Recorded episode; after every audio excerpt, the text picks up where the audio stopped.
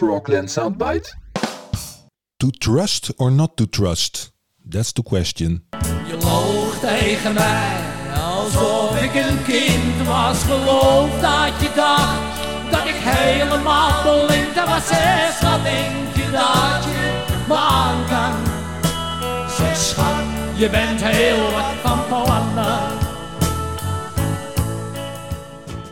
Ja, dat is nou echt het lastige van vertrouwen. Uh, je weet nooit 100% zeker dat het terecht is. Ja, anders heet het geen vertrouwen, maar uh, garantie. En uh, hetzelfde geldt voor wantrouwen. je weet ook nooit 100% zeker of je wantrouwen terecht is.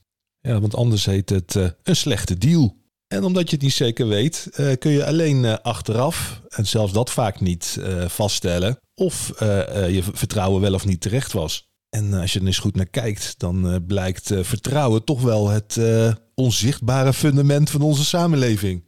Wat, wat zou kunnen gebeuren als je er niet meer op kan vertrouwen dat auto's gewoon bij een rood stoplicht stoppen? Dat sowieso als je gas geeft de auto harder gaat en als je op de rem duwt dat je auto stopt. dat je Argentijnse biefstuk niet bestaat uit mensenvlees uit Ecuador. Dat als je je bankapp een keer wilt openen dat die hele bank weg is, niet meer bestaat.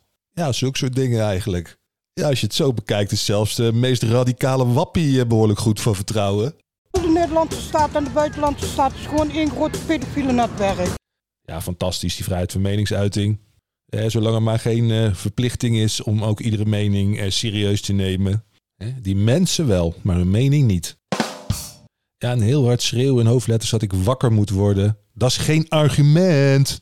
Net zoals taalspelletjes ook geen argumenten zijn. Dus uh, alles overziend heb ik goed nieuws en slecht nieuws. Het slechte nieuws is dat wantrouwen heel besmettelijk is en dat het een uh, gevoel is. En uh, denken volgt gevoel. Dus als het je niet lukt iets aan het gevoel te veranderen, dan blijven die ideeën ook allemaal in stand. als bijvoorbeeld Marion Koopmans in een vroeg stadium waarschuwt voor een pandemie, dan zou je dat ook kunnen uitleggen als, een, als voorkennis. zij wist dat het zou gaan gebeuren. Ze is onderdeel van het plan. En uh, net als bij iedere religie wordt een gebrek aan feitelijke onderbouwing ruimschoots gecompenseerd door verongelijkte en verontwaardigde stelligheid.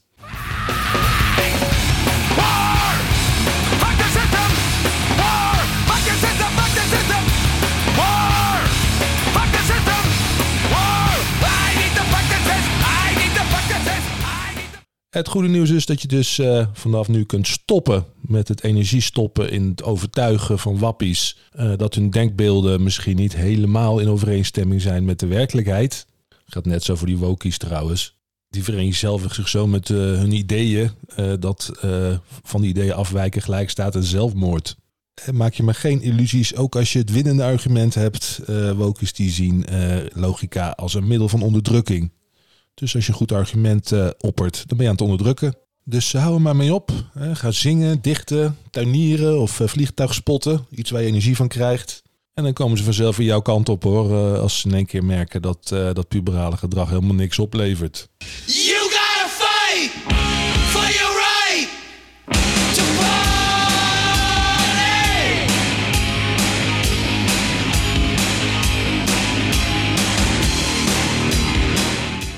Maar goed, die wappies zijn natuurlijk niet op eh, stand-alone basis weggedreven. Dat wantrouwen heeft natuurlijk wel een oorzaak. En neem een land in Afrika, daar geloven ze ook in allerlei alternatieve geneeswijzen en voodoo en dergelijke. Uh, maar dan is de kans ook verdomd groot dat je niet overleeft als je naar een uh, seculier ziekenhuis gaat. En in Nederland wordt de vijver waarin de politieke kwakzalvers kunnen vissen ook steeds groter. Slechts 42% heeft vertrouwen in de Tweede Kamer. En als je de peilingen ziet, eh, dan geniet het kabinet nog minder vertrouwen. En ja, wij lezen ook de krant. We zien ook allemaal dingen waar de Europese Unie iets van vindt, waarvan wij dachten dat het een eh, interne aangelegenheid was.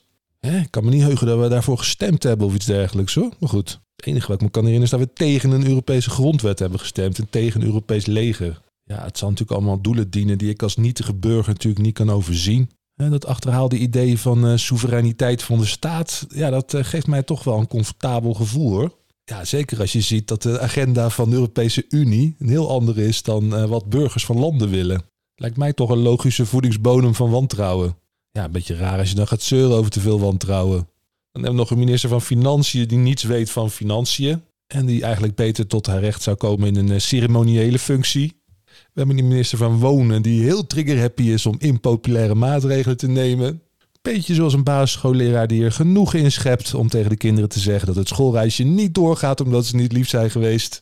En als klap op de vuurpijl hebben wij een minister-president, de machtigste man van ons land, die zegt dat hij een Nokiaatje heeft omdat hij een iPhone onhandig vindt. Wat de hel. Die Rutte, die moet er achter de coulissen ook toch eens niet meer bijkomen van het lachen werkelijk. Tja, elk eh, volk krijgt de regeringsleider die het verdient. Ja, ik kwam laatst eh, een heel gek oud mannetje in de straat tegen. Eh, ik denk dat hij jaren 5, 86 was, misschien nog wel ouder. Liep aardig krom in ieder geval. En hij had zijn jas had hij zo scheef dichtgeknoopt. Hij was aan één kant vergeten te scheren. En hij riep de hele tijd... te paard, we zijn verraden, te paard. En uh, hij zwalkte een beetje. Uh, dus ik dacht, uh, misschien gaat het niet helemaal goed met hem. Dus ik wou even naar hem toestappen, even vragen hoe het gaat.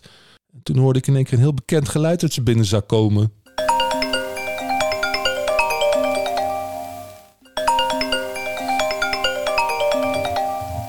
En ik dacht, als hij het kan, dan kan Mark het ook.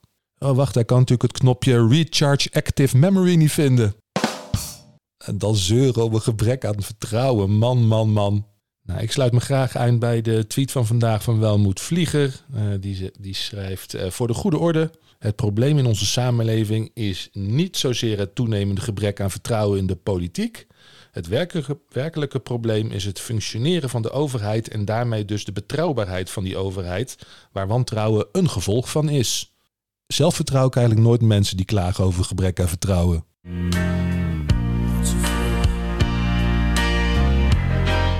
Ja, dat is het lastige van vertrouwen. Het is toch een beetje schipperen tussen drukwerk en André Hazes. Veel succes daarmee. Tot volgende week. Ze vraagt nooit, maak je voor mij eens vrij. Want ze weet, dit gaat voor mij. Frogland Soundbite.